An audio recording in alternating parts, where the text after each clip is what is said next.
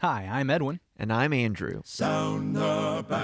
Two men, 15 minutes. eternal impact. Welcome to Text Talk.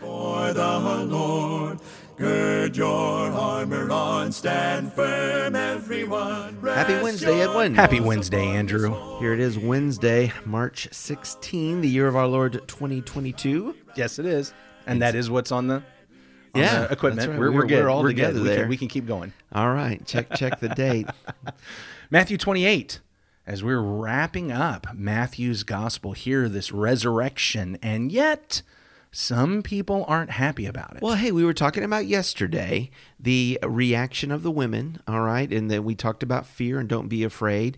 And basically, we're underscoring there was not an expectation among the followers of Jesus to come and find an empty tomb that day. And then, let alone these soldiers who, when they see an angel, they fall over like dead men. They're, they're terrified. Yeah. So, there's going to be some response to that. Yes. And so we're going to read verses 11 through 15, Matthew 28. While they were going, that's the women, while the women were going, behold, some of the guard went into the city and told the chief priests all that had taken place. And when they had assembled with the elders and taken counsel, they gave a sufficient sum of money to the soldiers and said, Tell people, his disciples came by night and stole him away while we were asleep. And if this comes to the governor's ears, we will satisfy him and keep you out of trouble. So they took the money and did as they were directed. And this story has been spread among the Jews to this day. It's not just been spread among the Jews. Well, not just till Matthew's day, but on till today. On it's till still one of the theories that probably one of the most popular theories. How do you explain this resurrection, this Yeah. empty tomb? And I mean, really, really, that's the issue, isn't it, It is. How do you explain this empty tomb? Uh, you know, the, the the as we pointed out Monday in our conversation, this fundamental bedrock truth in which all of Christianity hangs is this empty tomb, this resurrection. And so, if you're going to be a detractor, an opponent, a skeptic, you sure got to deal with the resurrection. at the heart, at the base, at the foundation of Christianity is not a feeling. Mm-hmm. It is not an attitude. It is not even a set of teachings. Now, I know that all of that is involved Sure. in Christianity, in following Jesus, but at the foundation is an historical event. Did this event occur or did it not? If the resurrection did not occur, then Christianity is invalid. There's no aspect of Christianity that's valid. There's no need to pick and choose the bits that we like and we don't like. Let's just toss it out and go do something else. But if it did happen, mm-hmm. Jesus is Lord and we must follow him. Yeah, Lord. And that separates him from other great teachers and philosophers. We spend some time talking about the value of a Christian ethic. Wouldn't the world really look better if we, we lived, you know, treated other people the way they we want to be treated and, and so forth and so on. But but Jesus himself is more than a philosopher. It's more than an ethic. And it's because of this right here. Yeah, okay. I, I appreciate you bringing up that one teaching ethic: treat others the way you want to be treated. Uh, that while Jesus, I believe, took that farther than anyone else had taken it, there were others who had said similar things as that. There are similar You know, what, what you don't want done to you, don't do to others. That was a that was a concept even before Jesus Mm-hmm. Yeah. came on the scene from philosophers and theolo- theologians and re- religious people that were not Christians. Yeah, That, thank you for the air quotes. Yeah. We all uh, we all got a lot out of that right there. But you were right. Yeah. Quote unquote air quote Religious religious people. So, but but my point is is that even that that though though that describes how we act as Christians, that is not the foundation of Christianity. The foundation of Christianity is not let's all go be nice people. Mm-hmm. The foundation of Christianity is Jesus was resurrected. Yeah. And so, again, that either happened mm-hmm. or it didn't happen. Mm-hmm. Th- those, this is one of those places where we really only have two choices. Sure. You know, in a lot of cases, when somebody gives two choices, it's a false dilemma, but not not here. It either happened or it didn't happen. And so Matthew, in his record here of this gospel, and it is a gospel. I mean, everything we've read, we are clear that Matthew is advocating Jesus Christ is the Son of God, Jesus Christ is Lord, follow Jesus Christ. Yes. But there was a counter narrative that the opponents of Christ, the skeptics, the religious leaders, basically from day one, launched their own story to try to explain this empty tomb and discredit the truth that Jesus is Lord. Before we actually talk about that, can I back up and just make the point that, that there is an underlying principle that we see in this paragraph that I want to make abundantly clear. Mm-hmm. And that is we have to do something with this empty tomb. Okay. We we ha- we have to do so. Look, two thousand years ago, something happened. Something happened two thousand years ago to bring uh, this group of people who were uh, fishermen, who were uh, the rabble among Yeah. the people. These are not you know lords and ladies. These are not kings and queens. This very small group of people to end up being the dominant world religion mm-hmm. in a, in just a couple of centuries. Something happened that prompted that. And we have to deal with it. We, we've you brought up the counter narrative idea. This is not the first time in Matthew that we see people giving a counter narrative to Jesus. Mm-hmm. And what we've recognized every time is Jesus lived in a way and he died in a way that he has to be dealt with. He cannot be ignored. Something happened, and I need to come up with a reasonable explanation of what Yeah. it was that matches and mirrors the world that we live in. I cannot ignore this. And the Pharisees and the scribes and the priests and the elders, they all realized we cannot ignore this. We have to give an explanation. And so they came up with one. And I want to say that's what people have to do today. You don't just get to dismiss Jesus. You don't just get mm-hmm. to say, oh, nothing happened. No, something happened.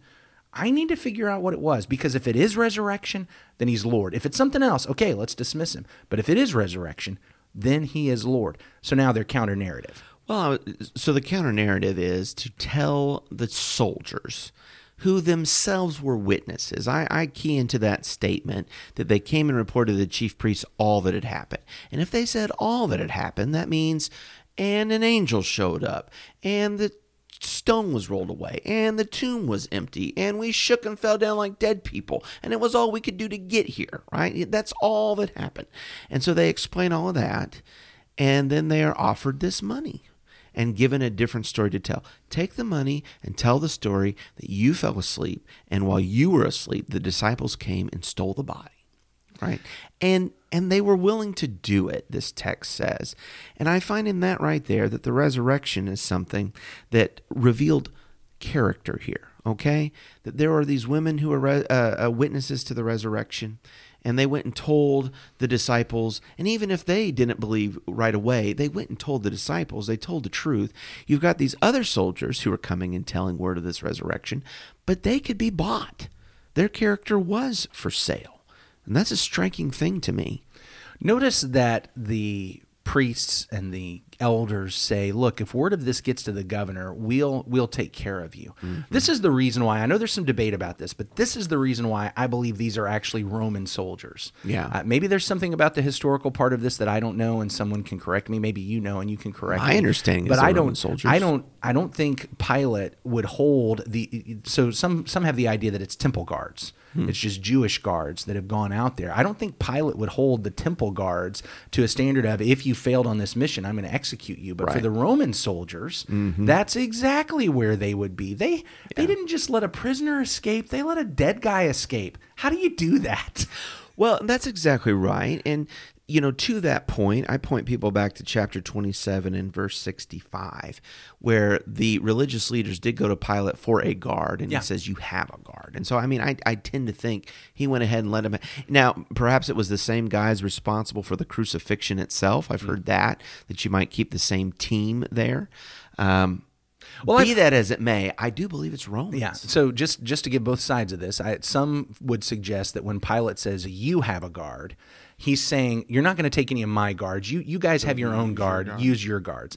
I don't think that's what's happening. Again, and, the, and and my reason for thinking that what Pilate says there is okay, you have one. I'm giving you one is because they're worried about what's the governor going to say about this, which I don't think the temple guards or the guards that were just with the Jews would be like that. Roman guards would be. Mm-hmm. right. So, but now, okay, let's think But this through. as you pointed out, if it's Roman guards, I think it probably is. Terrible consequences Yeah. for falling asleep at your post. yes. Yeah. And letting disciples come steal a body. Yeah. And yeah, ah, yeah. Be even saying it in such a I mean the whole thing just kind of falls apart. Well, wait a minute. Were you asleep or were you not asleep?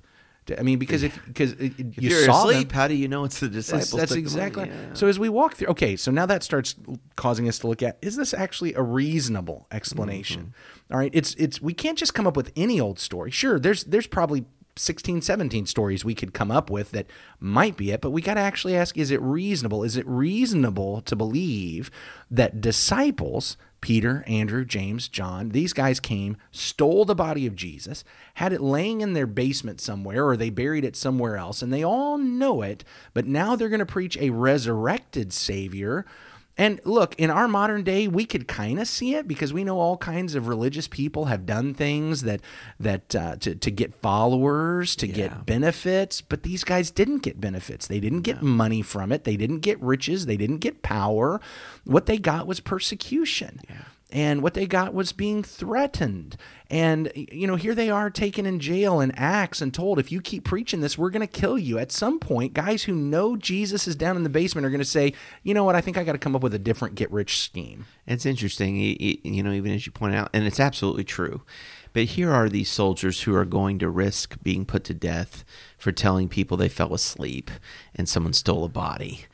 All of the apostles risked death, and most of them suffered it for saying Jesus is resurrected. Yeah. Yeah. Yeah. And the, the soldiers would not. They would They would not. not risk death mm-hmm. for claiming the resurrection. They were going to do everything they could to protect themselves from death, mm-hmm. including lie. Mm-hmm. And the amazing thing is, is that the apostles could have lied and said, yeah, you know what? That's the story. We, we stole the body. And they would have escaped death also. But they didn't. Yeah. They continue to proclaim the resurrection. Now I realize we haven't walked through every potential story that people will, will throw out No. there, but I hope I hope we can see here the the underlying point. The resurrection, you have to do something with it. You can't ignore it. Well, and what's what's troubling is that uh, you know I've seen, and probably you have too, uh, fellows who present themselves as Christians, Christian academics, and Christian theologians, writing books or putting out documentaries for National Geographic or Discovery Channel, and, and they'll take up this story. And they'll say, well, probably the disciples stole the body, but we mm. still see value in what Jesus taught. The- you know, it, there doesn't have to be this resurrection. It's he's still an important figure. There should still be a religion based on it, and that's not at all the message of Christ in the New Testament. No, not at all. We have to do something with it. You have to explain it. And if you if you can't explain it logically, reasonably in any other way than just what it says, then we need to bow on our knees before Jesus and confess him as Lord. In fact, let's do that right now. Our great God and Father, we thank you, Lord, for the day that you've given us. And Father, we are loving this time in Matthew 28 and seeing the glory of your resurrection. To see, Father, how it confounds all of your enemies, because in the truth, they are all conquered by this resurrection. And we pray, Father, that we might be humble and to allow the power of your gospel to conquer all which is wrong and evil in us, that we might be purified and cleansed by this message. Father, that we might be humble servants of yours and faithful disciples, that we might hold close to our hearts the truth of this gospel, but declare it proudly and loudly to all who are here that Jesus Christ has conquered death, he is risen, he reigns. Lord of lords, King of kings. To him we give glory. In Jesus' name, amen. Amen. Thanks for talking about the text with us today. I'm Edwin Crozier, and I'd like to invite you to join the Christians who meet on Livingston Avenue in Lutz, Florida this Sunday for our Bible classes and worship. You can find out more at ChristiansMeetHere.org. Check out our daily written devotional that goes along with today's episode. You can find a link for it in our show notes. Michael Eldridge sang all four parts of our theme song. You can get more from him at acapeldridge.com. Please remember to subscribe, rate, and review Text Talk in your favorite podcast app so others can find it and learn about it more easily. Have a fantastic day. Steady, pass the word along. Onward, forward, shout aloud, Hosanna! Christ is captain of the mighty throne.